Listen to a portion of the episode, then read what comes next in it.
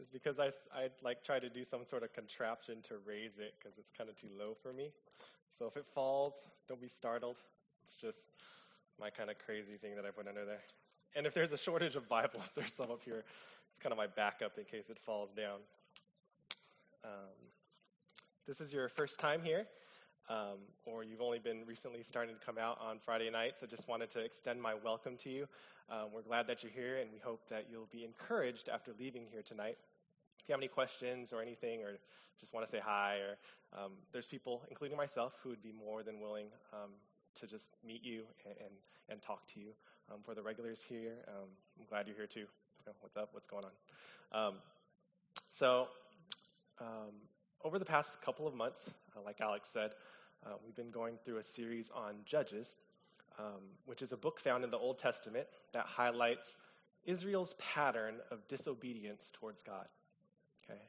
It's been the same story over and over, right? It goes like this: First, Israel does evil in the sight of the Lord, right?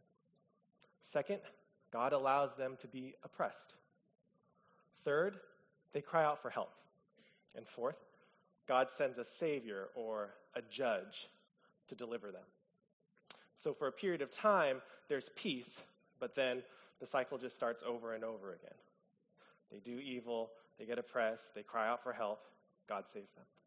I remember asking someone maybe a, maybe a month or two ago about what they thought of this series so far, and he said, um, It's been good, but it just gets kind of repetitive. It's kind of like the same thing happening over and over again. And he was right. The book of Judges shows the same thing happening over and over again. It shows how Israel is morally in, in a downward spiral as, as God um, continues to give them over to their sin. But it also shows God's continuing faithfulness as he delivers them time after time. Okay? So now, as we're continuing on in chapter 15 of Judges, uh, we should expect the same pattern to unfold, right? Sin, oppression, repentance, deliverance. That's the cycle. Now, before we get into our section, I kind of want to review the past two chapters. Um, we kind of had a break last week. Um, I just want to review them to remind us of what has already taken place um, in this like Samson quadrilogy we're going through.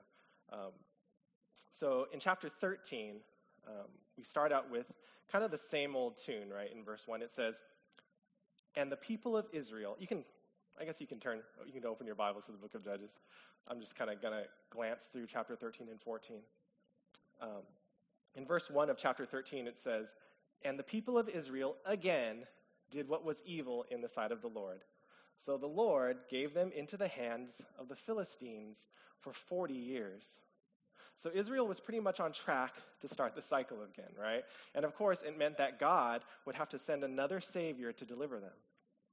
Now, if you remember, this Savior, Samson, right, was introduced in a special way, okay?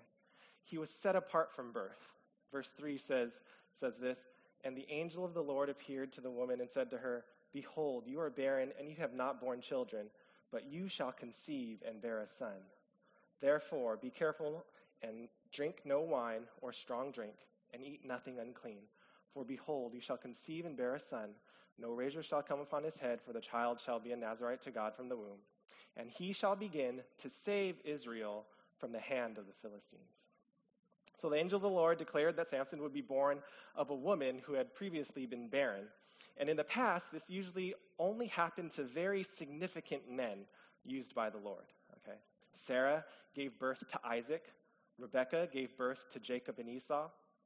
Rachel gave birth to Benjamin and Joseph. All of these women were barren, but God opened up their wombs so that their sons would be used by God in a special way. And we can see that at the end of the chapter, in verses 24 and 25, that when Samson was born, the Lord blessed Samson, and it says, the Spirit of the Lord began to stir in him. So even before Israel cried out to the Lord, God already took the initiative to raise up this Savior behind the scenes, okay? And so this looked pretty promising for Israel, right? It sounded like this child could be the one to lead Israel to lasting peace. Maybe he would be the strong leader um, that they needed to break the cycle and, and lead them out of this downward spiral of disobedience and oppression. But we already know the pattern, right? Kind of already seen this time after time. We know Israel's tendency to wander.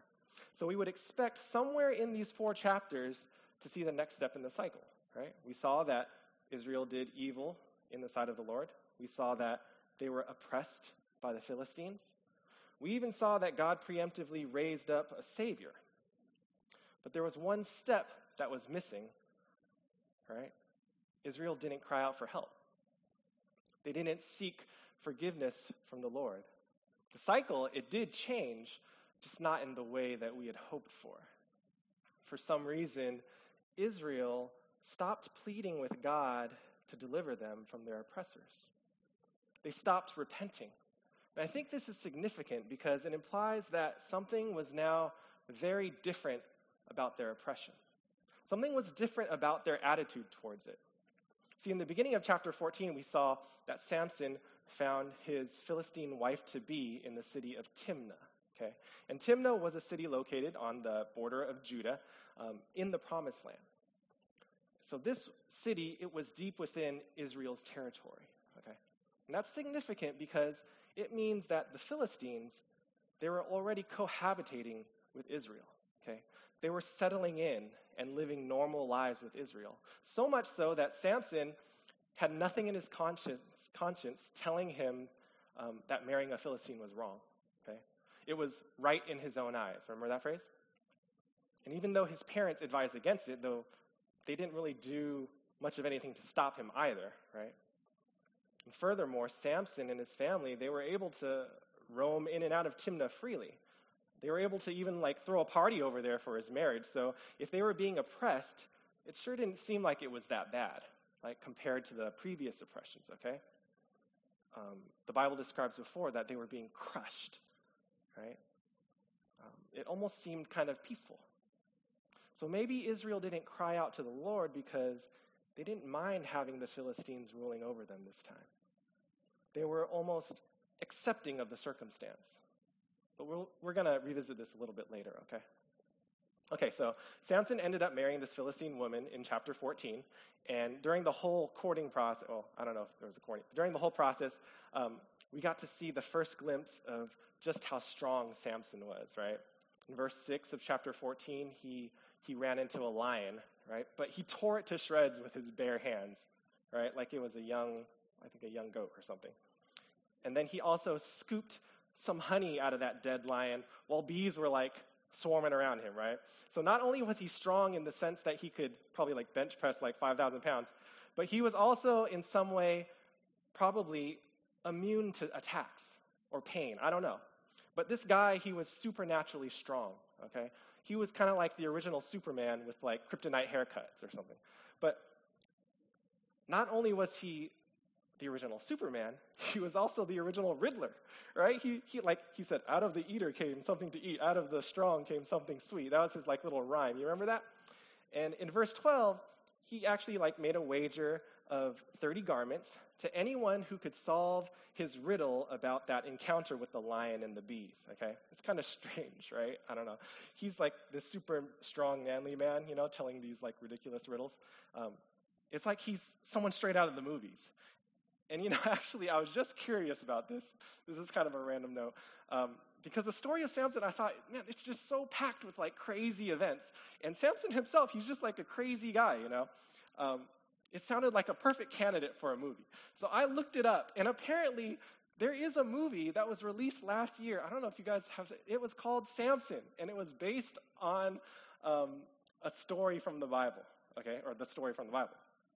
But unfortunately, it was re- released on the same day as Black Panther, okay? So it's like, hmm, Samson or Black Panther? Which one should I watch, right? It's a tough decision. Um, I guess maybe if you had like Movie Pass at the time, you'd say, oh, I may as well just watch it. But but guess what? It's on Netflix now. so if you're curious and you want to watch it, you can go ahead and watch it when you get home. Unfortunately, or maybe maybe fortunately, I didn't get a chance to watch it.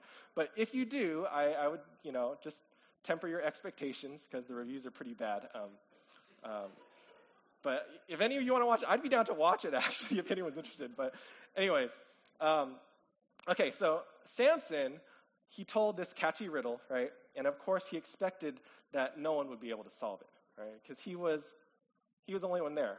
It was his own personal experience. He was the only one to witness it.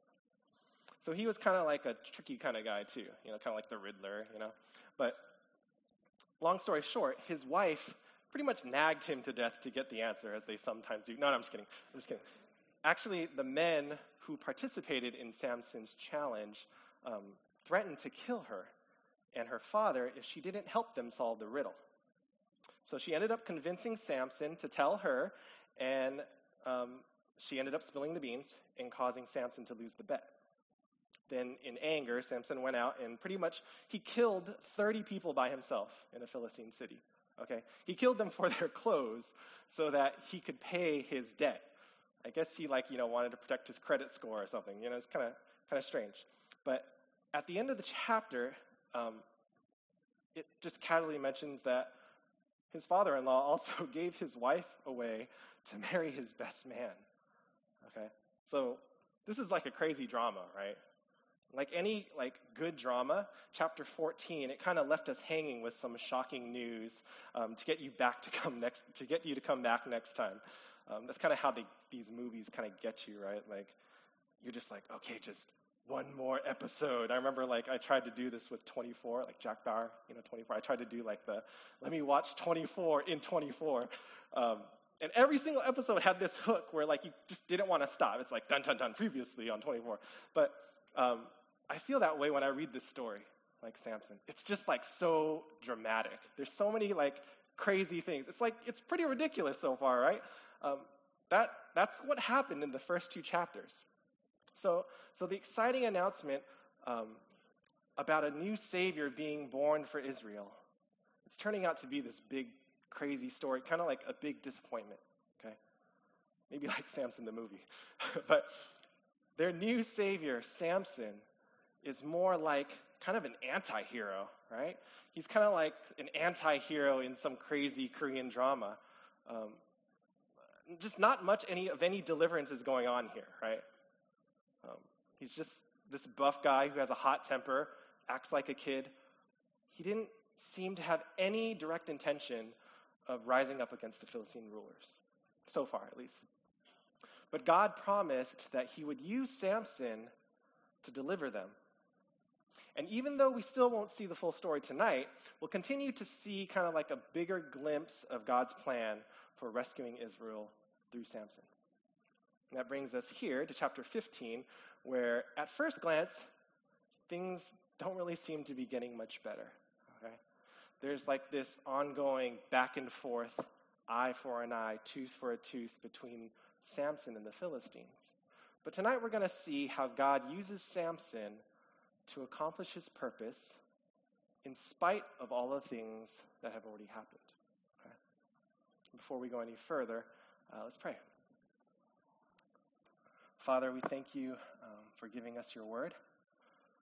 We ask right now that you would teach us today through this book. Give us ears to hear and eyes to see, and give us um, soft hearts, um, just so that your spirit can convict us of anything we learn tonight. Pray these things in your name. Amen. Okay, so tonight we're going to be covering chapter 15 in three sections. Okay? Three sections. Mostly, um, we'll just kind of walk through the narrative together. It's kind of a bigger text. Um, but here's the outline that we'll use to help us help keep us on track. Okay, we're going to look at three events in Samson's life that God used to accomplish His purpose. Okay, three events in Samson's life that God used to accomplish His purpose. And here they are. I'll give you a preview here.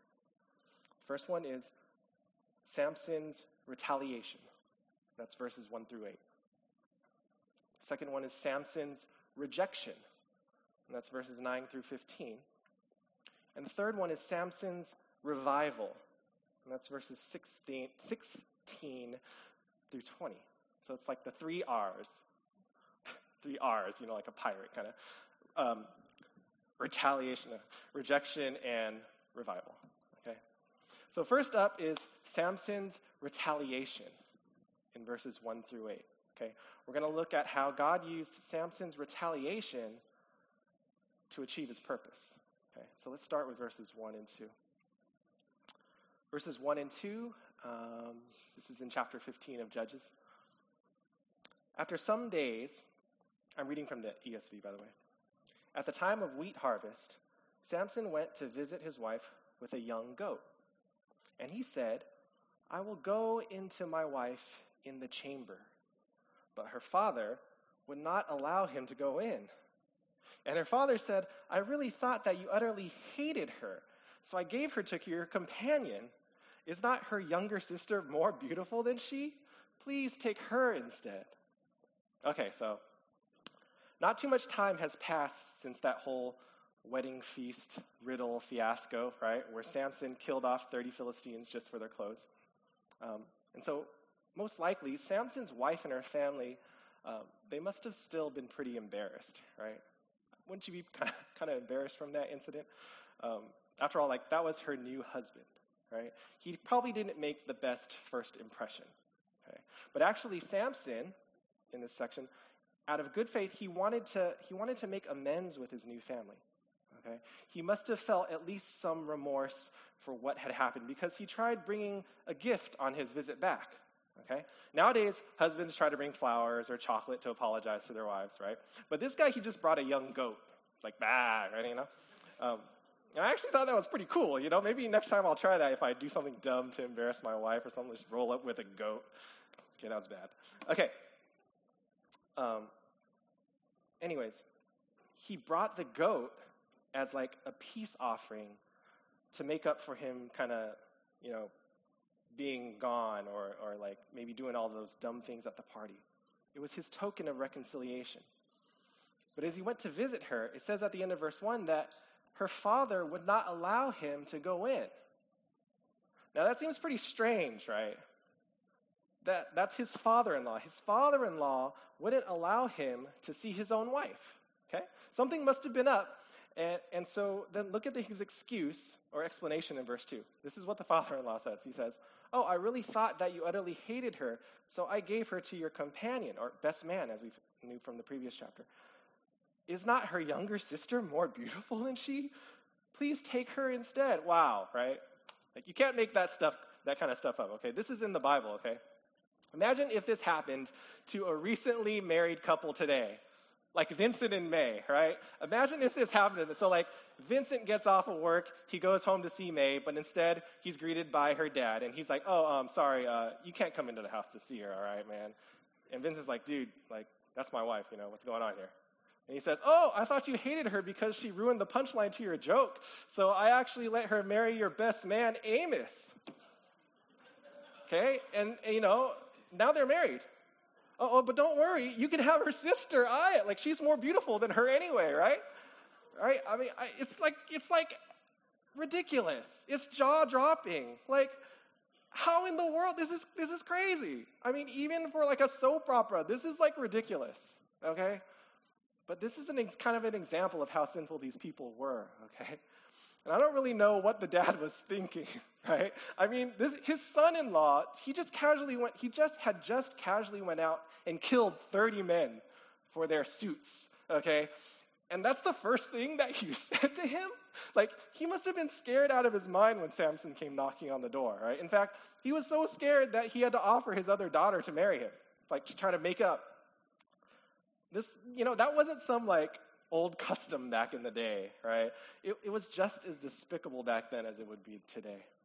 So, almost justifiably, Samson got angry and he wanted revenge. Okay? And he said in verse 3 This time I shall be innocent in regard to the Philistines when I do them harm. And judging by Samson's response, he actually acknowledged that he might have been wrong for killing those 30 Philistines the first time. He said, This time I shall be innocent, implying that he was guilty for what he did earlier, right? He might have even regretted doing it at the time. But now, all he feels is vengeance. He, fe- he feels like his vengeance is it's going to be justified, whatever he's going to do. And instead of just killing them, right? When, I mean, when you think, okay, it's pretty messed up, he could just kill them, right? He ends up attributing that wrong towards the entire Philistine nation. Okay? So even though he was personally offended by um, his new Philistine family, Samson perceived it as kind of a general disposition against Israel. He thought this was how the Philistines always treated Israel. So he was indignant. Okay? Now look at what he does to retaliate in verse 4. Okay? So Samson went and caught 300 foxes and took torches. And he turned them tail to tail and put a torch between each pair of tails. And when he had set fire to the torches, he let the foxes go into the standing grain of the Philistines and set fire to the stacked grain and the standing grain, as well as the olive orchards. Now, in a war, one of the best ways to do harm to your enemy is to damage their economy. Okay? Back in verse 1, we were told that um, this section or this story actually took place during the wheat harvest. Remember that? Normally, wheat, it was sown kind of in the winter or spring, and then it was harvested later in the summer where there was um, less moisture. So, like most crops, it took months of labor and patience to prepare for the harvest. Okay? And back then, they didn't have any modern stuff or anything like, you know, to preserve like food. Um, like, you know, I can put a loaf of bread in the refrigerator and last for like pretty long. uh, anyways, okay. So burning up, um, burning up both the standing grain, that's the grain that's like still in the ground standing, and the stacked grain, which is like you see in the pictures, it's like stacked and like like tied up. Burning all this stuff during a peak harvest time, it's a big deal to a nation. Okay, and so what would have been in abundance, it was now scarce. Not to mention the olive orchards were, that were burned as well. And so it was a huge blow to the Philistine economy because it probably would have it caused a, a, probably would have caused a famine and forced the Philistines to trade their resources with other nations just to get what, have, what they would have normally had from this harvest. And if you ever played like Settlers, you know that game? You ever played like Settlers of Catan? You kind of know the struggle, right? You, you have no wheat to build a city. So you trade your wood, but now you can't build roads. And then you trade your ore back for the wood, but now you can't build a city, right? Okay, it's tough. Um, but if you have an abundance of any resource, of any resource, you could always trade it for whatever you needed. Right? So the point is Samson's retaliation against the Philistines, it was crippling to their nation. Okay? It wasn't just like some like, you know, Smokey the Bear forest like fire. Well, I mean actually okay, there's a lot of big fires, so I don't want to say that. But it was a big it was a big it was a big deal. Okay?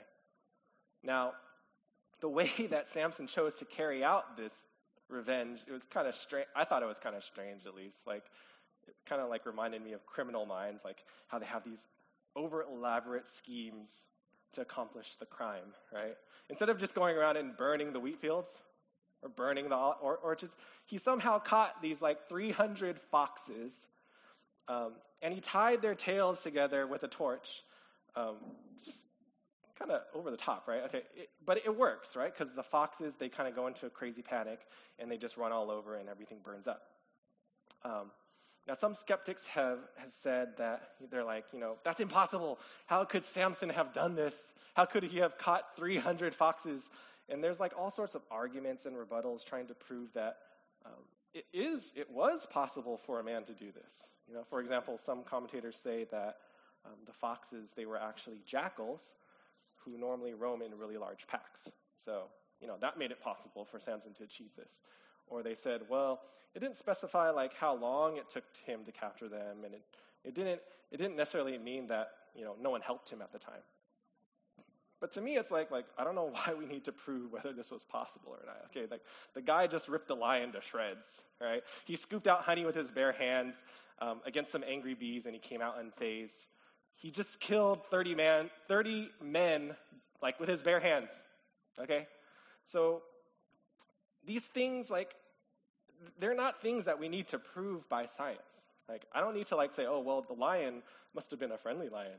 Or the bees, you know, they must have not had stingers. That's why he was able to get the honey. Or those 30 men, they were probably sleeping. That's why he was able to attack them. Um, no, like they're just they're just amazing examples of how strong Samson was. Okay? They're miracles. They're things that aren't really possible for any normal man to achieve by himself. So the only thing that we really need to acknowledge is that God can do anything, and he can enable anyone to do anything for his purpose. That's the bottom line, okay? If God says that this happened, then this is what happened, okay? Is it too hard for the creator of the universe to allow a man to capture 300 foxes or jackals? No, of course not. And later on, we'll see that Samson does something even more crazy, even more impossible or ridiculous with help of the Lord. So we shouldn't doubt what we read here. Okay. So Samson, um, he took his vengeance out on the Philistines by burning their crops. And the Philistines, as you can imagine, um, they're not happy. Okay. So they ask in verse six. I don't know to whom they, but they ask. Right? They ask, "Who has done this?" And they said, Samson, the son in law of the Timnite, because he has taken his wife and given her to his companion. And the Philistines came up and burned her and her father with fire. Now, this is kind of ironic because the very thing that Samson's wife tried to avoid by tricking him in the first place, it actually happened anyways, right? Um, both her and her father ended up being burned, like literally, um, by their own people. Now, one would think that a person like Samson may not have cared, right? He seemed like kind of like a petty person who might even, I don't know, rejoice in their death. After all, like, she abandoned him and slept with his best man, and, and her father was the one who kind of ordained it. But actually, the exact opposite was true. He was furious. So he must have actually really loved this, this Timnite girl, okay? Because he was severely offended. Look how Samson responds in verse 7 and 8. And Samson said to them, If this is what you do, I swear I will be avenged on you, and after that I will quit. And he struck them hip and thigh with a great blow, and he went down and stayed in the cleft of the rock of Etam. Again, we have Samson retaliating against the Philistines. He vows, he, he makes a vow, he says, This time, like, I'm going to be relentless in my pursuit. I'm not going to quit. I'm not going to stop until they've been avenged. And so he strikes them hip and thigh, which is kind of just like an expression that basically meant um, he ruthlessly like slaughtered them. Okay. So what exactly is God doing here? Right, with this story. What's his plan in all of this? You know, it, it makes it makes for an interesting story, but it doesn't seem like these personal vendettas of Samson um, are helping to free Israel from captivity. The chosen Savior that we were expecting great things from doesn't seem like he's acting the part. Okay? So what happened? Did God leave Israel with this morally unstable second tier savior? Or did God perhaps choose the wrong guy? You know? Like, no, of course not. See, God is able to use anyone and anything to accomplish his purpose. Psalm 76:10 says this. It says, "Surely the wrath of man shall praise you. See, there is no man or circumstance that's able to thwart God's plan for Israel. God can use anything for his glory. So even a man like Samson, this angry, vengeful, prideful, sinful man, the murderer, God was still able to use him. He used his personal retaliation to accomplish his purpose. See, God, what he's doing here, he's actually setting up the stage here for Samson to do what he was set apart to do even before his birth. Okay? And what might seem like small fits of rage and, and vengeance and retaliation is actually a part of God's bigger plan to slowly build up enmity between Samson and the Philistines. And as we'll see later on, the drama between them, it just continues to escalate. Okay? This was God's purpose for Samson's retaliation, for Samson's retaliation. And this back and forth retaliation, eye for an eye, between Samson and the Philistines is going to build up to a point that eventually will lead to Israel's freedom. Just not right now. Okay? That's always been God's plan. And nothing has changed it. It's only been furthered by Samson's revenge. Okay, so that's the first section. The first event in Samson's life that God used was Samson's retaliation. Okay? He used it to build up the drama between him and the Philistines so that Samson would soon be in an even greater position to strike them. Now, for number two, we're going to see how God used the rejection of Samson to do something similar. Okay? So, number one is Samson's retaliation, and number two is Samson's rejection. Samson's rejection. God used Samson's rejection for a greater purpose. Let's see what's going on in verse 9. Then the Philistines came up and encamped in Judah and made a raid on Lehi. And the men of Judah said, Why have you come up against us? They said, We have come to bind up Samson to do to him as he did to us. So Lehi was an encampment within Judah, okay, which was Israelite territory. So before any of these events t- took place, the Israelites, they were actually living very peaceably there. So when the Philistines suddenly raided the city, um, naturally the people of Judah, they were wondering why. And of course, they came to get Samson, right? They wanted revenge just as badly as he did um, for killing uh, for killing their crops and their people. So verse 10 says that they came what? They came to do to him as he did to us. They wanted revenge. Now remember, these were Israelites' oppressors, right? And by himself, um, Samson had just delivered like a really big blow to to um, to their oppressors. Okay, so you would think that Israel would kind of maybe be on board with him, right? It would have been kind of an opportune time for them to finally rise up against the Philistines, just like they had done to their prior oppressors. They knew Samson was a mighty warrior able to stand up against them. Okay? It wasn't like a secret. He had secrets, but this it wasn't a secret that he was born especially to save them from captivity. Anytime special revelation came, anytime God spoke to a man, you can bet that it was big news that spread, okay? He was their appointed savior. And it was clear that the Lord was with him by all the things that he was able to do. Okay, we, I mean, we're only seeing a glimpse, but I'm sure there were other times where he showed his strength. Okay? But look at how the Israelites responded in verse 11.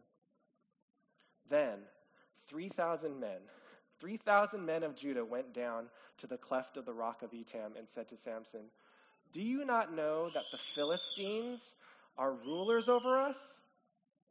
What then is this that you have done to us? And he said to them, As they did to me, so have I done to them. And they said to him, We have come down to bind you, that we may give you into the hands of the Philistines. So God had chosen Samson to deliver Israel from captivity. Um, and instead of accepting him as their leader, they turned on him, as if he did something personally to offend the Israelites. They betrayed Samson. And then they asked, What is this that you have done to us, right? Well, he didn't really do anything to them directly. He actually he attacked the enemy. He attacked their oppressors. But they weren't happy because it stirred the pot. It started to cause conflict.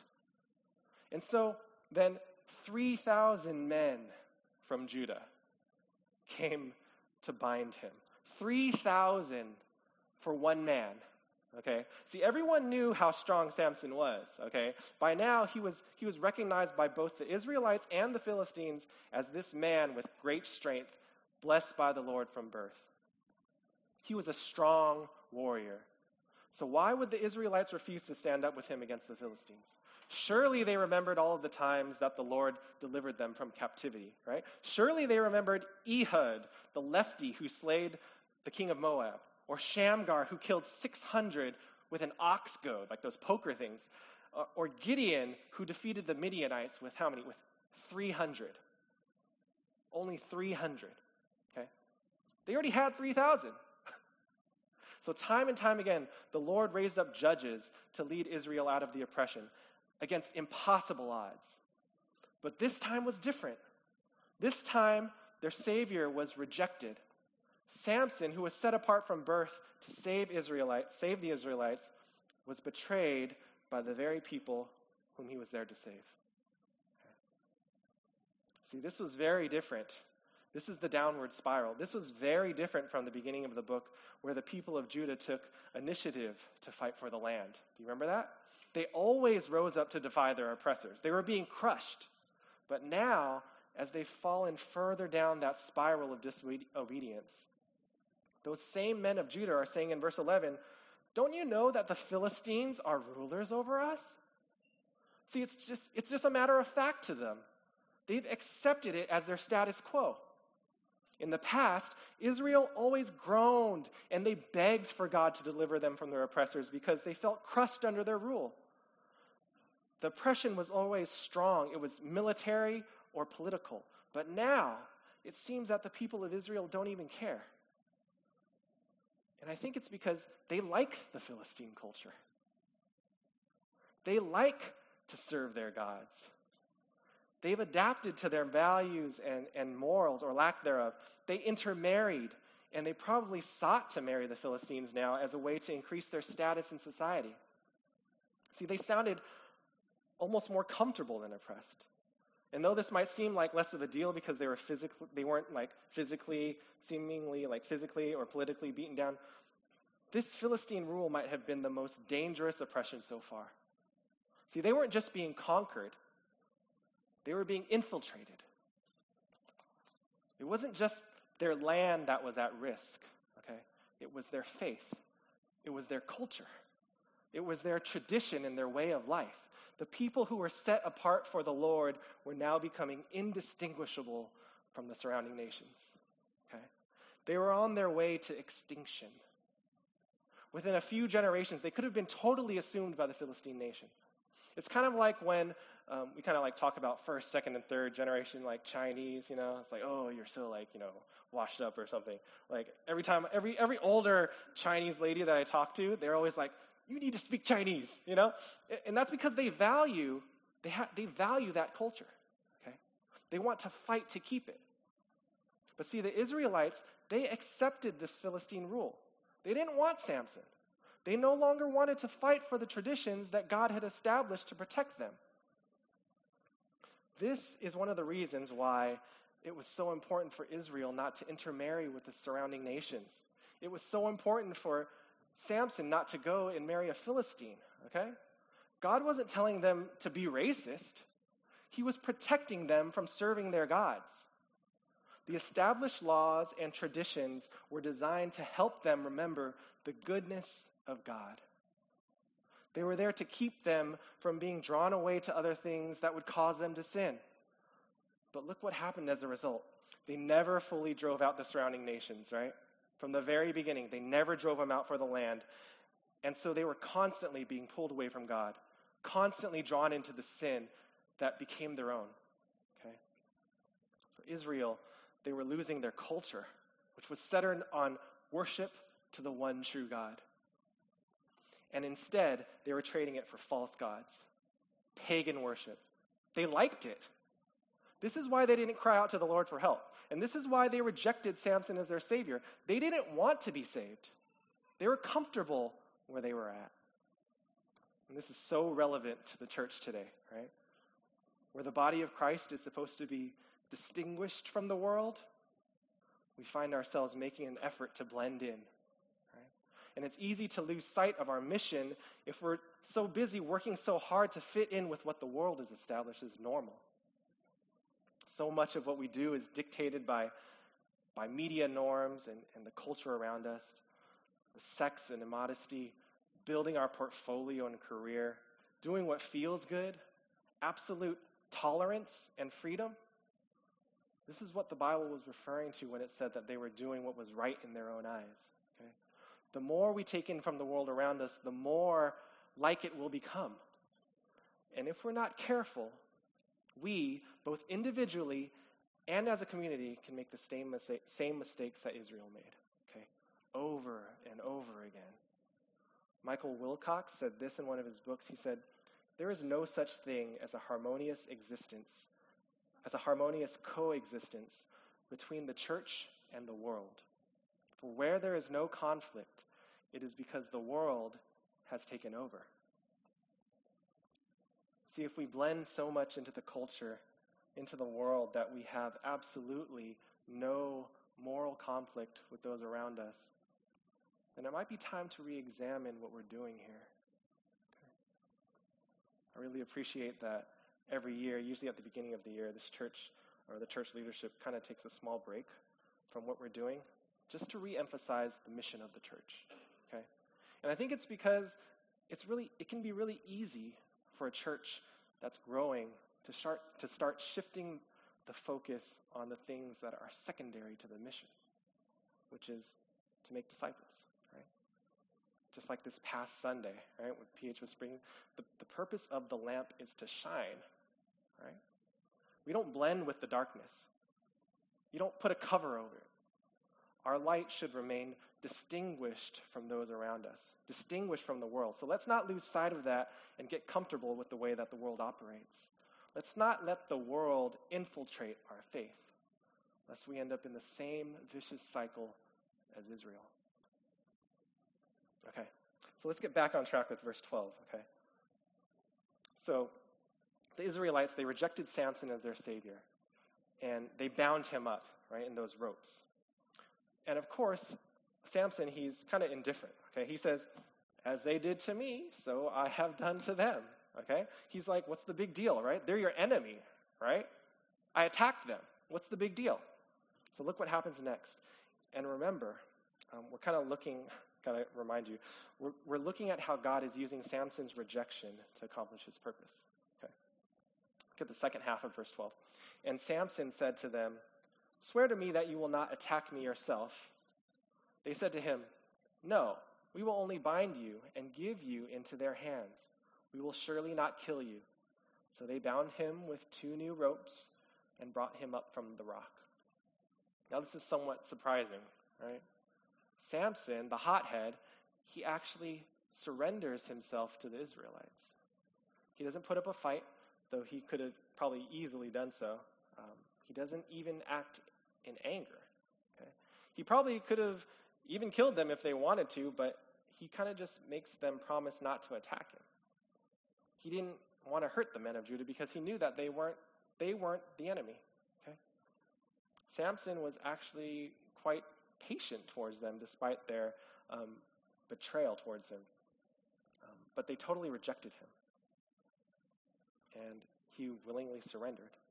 It's as though Samson was kind of giving his life up for them, which was commendable, actually.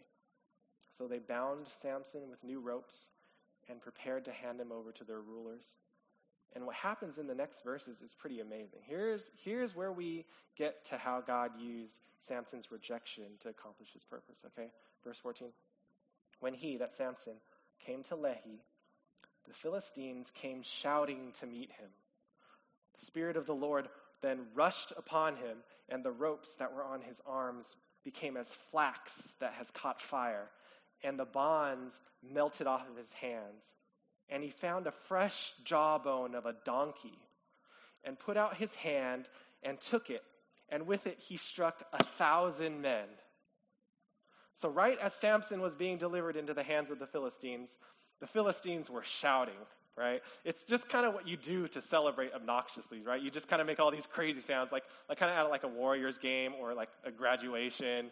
Um, anytime like a shot is made or the person kind of walks across the stage, you're just like, yeah, yeah, they're just making all sorts of like crazy sounds, right? That's what the Philistines were doing. They came in shouting. They thought they had finally captured this enemy that was like smiting them, okay? Um, it was celebratory. Um, they were celebrating. But then the Spirit of the Lord rushed upon Samson. And we've seen this phrase before, right? It happened twice in chapter 14. Um, once when he was killing the lion um, in verse 6, and then he killed those 30 men. When he killed those 30 men, it said the Spirit of the Lord rushed upon it. But it also happened several times to the other judges, like, I don't remember how to pronounce this guy, Othniel, Othniel, I don't know, Gideon, Jephthah. And any time the Spirit of the Lord rushed upon them, they were given supernatural abilities to do um, things that just weren't possible on their own. And so, as the Spirit of the Lord rushed upon Samson, suddenly he was like given this super strength. It was like Bruce Banner turning into the Hulk, right? Or kind of, I don't know, Goku turning into like a Super Saiyan or something. And so, he broke off the ropes, the new ropes, like they were nothing. The Bible describes it as, as flax that caught fire. It's as if they just melted off of his hands. Like that's how strong he was. And to prove that his strength wasn't dependent on any weapon, he picked up the first thing that he saw, which was a fresh jawbone of a donkey. Literally, like a moist jawbone. Sorry, I know some people don't like that word for some reason. I don't know why. But that's the literal translation, okay? He probably like ripped ripped off he ripped off this freshly freshly dead uh, is that freshly dead freshly dead carcass okay? From this freshly dead carcass. Oxymoron i don't with and with it he slayed a thousand men in one go. That's incredible right? One man with a donkey bone versus a thousand soldiers. Place your bets right? The one man came out on top. Now, this isn't like one of those cheesy kung fu movies, okay? You know, like, there's like, I, I can't stand these sometimes. There's like this one grand karate master with a bunch of thugs or lackeys, right? And they have their clubs. And even though, like, they're, they're like severely outnumbering him, they're all just standing around, like, doing nothing, like this, right? They're just like, like doing this. And they're just going in and out, waiting to do something. And of course, like, they go in one at a time, right? Like lemmings. And the guy's just like, wah, wah, wah, and he's just like killing them one at a time. And I always get frustrated watching those scenes because it's like, dude, just attack him at the same time. At the same time, he only has so many limbs, right? You can't, you can't, like, if, if all 10 of you can't, you, you can't do anything. Okay, but anyways, this was not like that, okay? This was a real Philistine encampment. These were real Philistine soldiers. They had weapons and shields and armor. They, they would have shot arrows from a distance or threw spears at him from afar. Okay, not like those dumb, like, come on, like, you know what I'm talking about. Uh, they wouldn't wait around, like, they're not going to wait around for each person to be knocked down individually, like, oh, boing, oh, boing, oh, boing. You know, it's not like whack a mole. Um, it's in war. Like, this is war, right? You take down the enemy at all costs. It's survival of the fittest. I wish I was there just to see like how it went down. It's just like insane. Like all he had was this jawbone of a donkey. Like come on, like really? Like he wasn't even wearing any armor. Right? You deliver this guy out to the Philistines, you don't put him in like some super suit.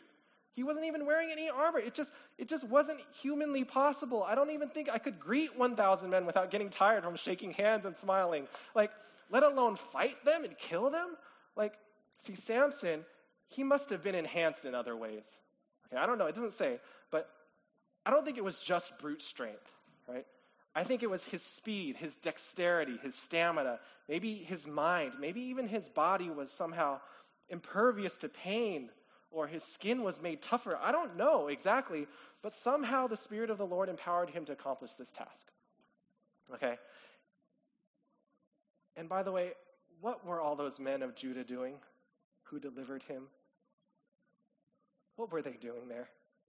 Like, it didn't seem like anyone picked up a weapon to help him, right? 3,000 men, 3,000 soldiers, right, to deliver Samson. What were they doing? They, were must have, they must have been like passively watching it.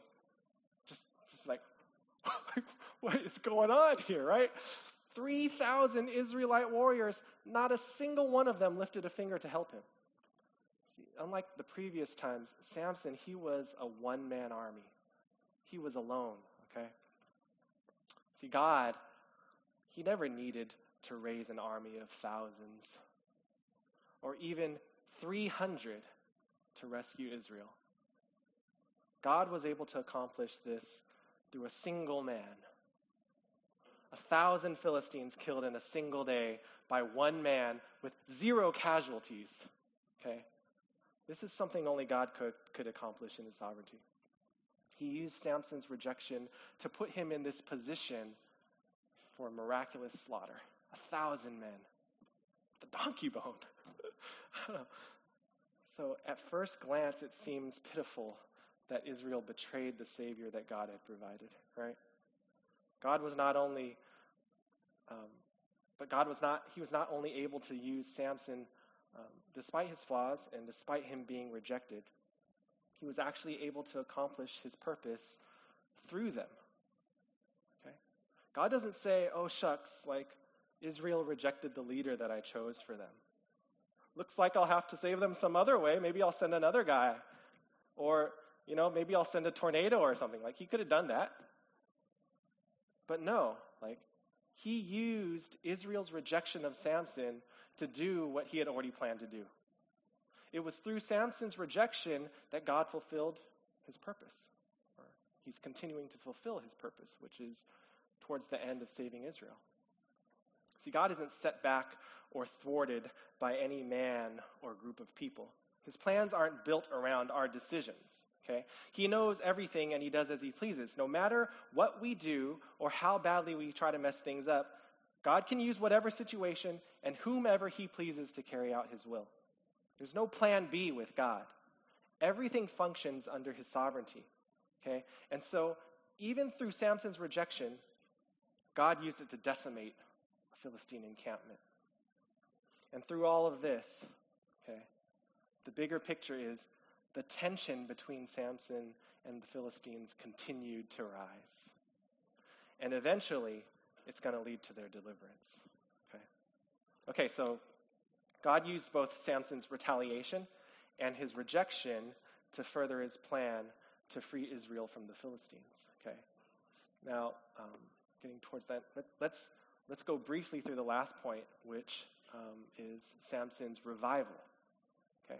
Remember the three R's retaliation, rejection, and revival. So God is going to use Samson's revival now to fulfill his purpose.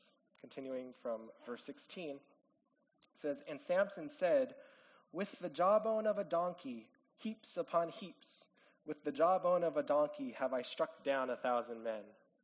As soon as he had finished speaking, he threw away the jawbone out of his hand, and that place was called Ramath Lehi. Samson is just just kind of a funny character with his riddles and stuff, right?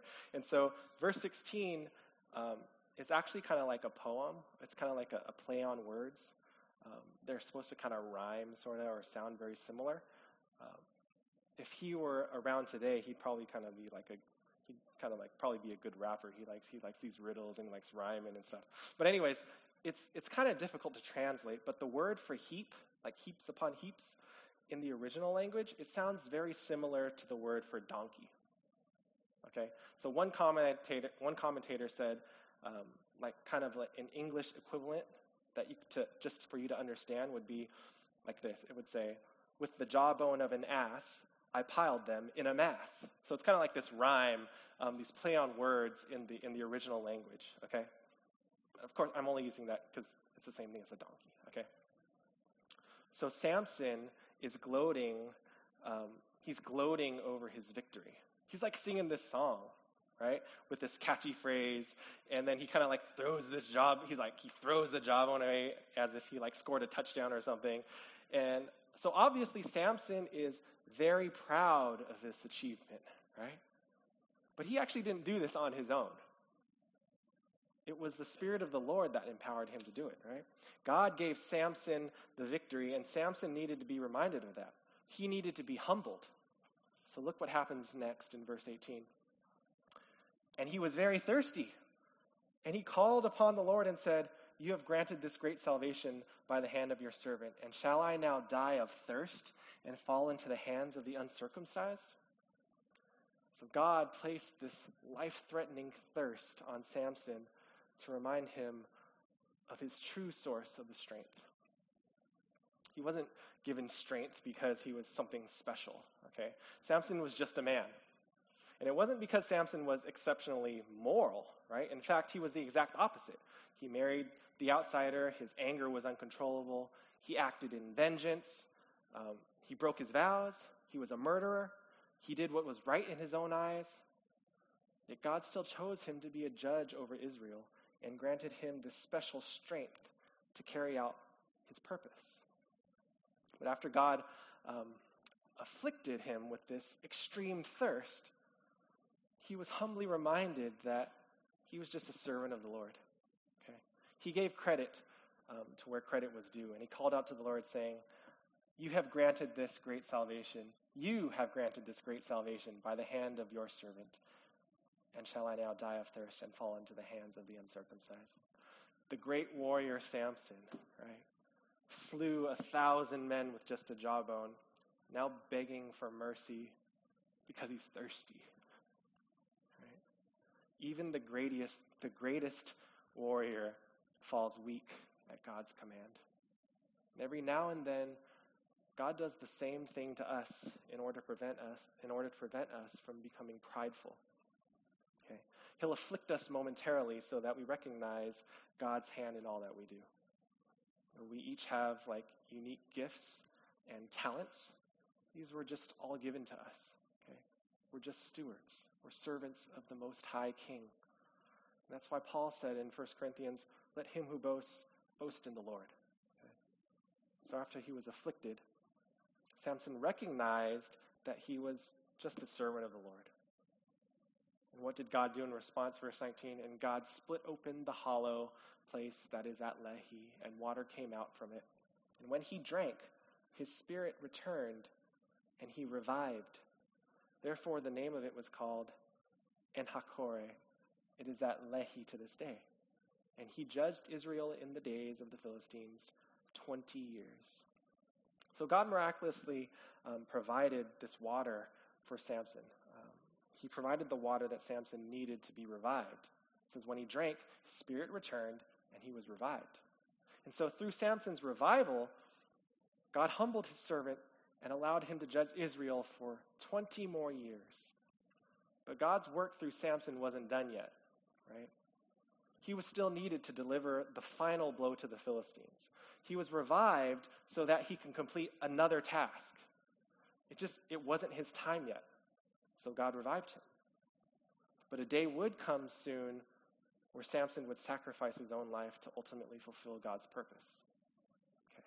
And in chapter 16, next week, um, we'll finally get to see Samson as that savior, sort of, um, that we hoped for from the beginning. But for now, uh, we can remember that God used um, Samson with these three R's the retaliation, his rejection, and his revival to accomplish his purpose of saving Israel, um, whether they like it or not. To close with this. I think sometimes when we read stories like these in the Old Testament, um, we can forget that the Old Testament is supposed to point us to something greater. Okay? It's supposed to leave us longing for a better Savior. And that Savior is none other than Jesus Christ. Right? Like Samson, Jesus was set apart from birth to save Israel. He performed many miraculous signs. He was rejected by Israel. He willingly gave up his life to be delivered into the hands of the enemy, and he is revived by God. And not only in spite of, but through him, Israel would be saved. At one point, we were all like Israel. Right? We rejected our Savior. We wanted nothing to do him. We were happy living lives under the dominion of sin. We were content with living our lives according to the world. We didn't cry out for a Savior because we didn't want one. But praise be to God that despite our retaliation against Him, despite our rejection of Him, despite us being dead in our trespasses and sins, we were sent a Savior. We were revived through the living water. See, God keeps His promises. Even if we are faithless, He will remain faithful. And though we rejected Him and delivered Him into the hands of the enemy, our one and only true Savior, Jesus Christ, surrendered his life out of, out of love for us. He didn't have any ulterior motive like Samson. He never acted out in anger or vengeance, though at any time he could have called legions of angels for his deliverance. He never broke any vows. He was innocent in every action that he performed, sinless. He was morally perfect. He conquered his enemies not with strength, but through weakness. And out of love, he willingly and knowingly gave his perfect life to save the very ones who rejected him. If God had not acted on our behalf, we would still be stuck in our sin. But he provided a way out um, through his only Son so that we would be delivered from sin's oppression. That's the Savior that Israel was longing for. And that's the Savior that was given to us. Okay? So may we, may we be encouraged today um, that though God has accomplished many things, um, He's accomplished His purpose through Samson's life, a better Savior has already come through the person of Jesus Christ. Let's pray. Father, we thank you for the book of Judges and how it reminds us um, just of your endless mercy towards us.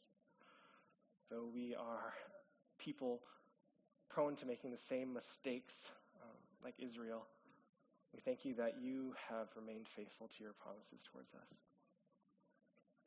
Thank you for um, just reminding us that you're able to accomplish your purpose despite and even through our own weaknesses. Thank you for um, sending your Son, Jesus Christ, to be our true savior, savior, the one that Israel was longing for. We thank you that through him our sins can be forgiven if only we come to faith.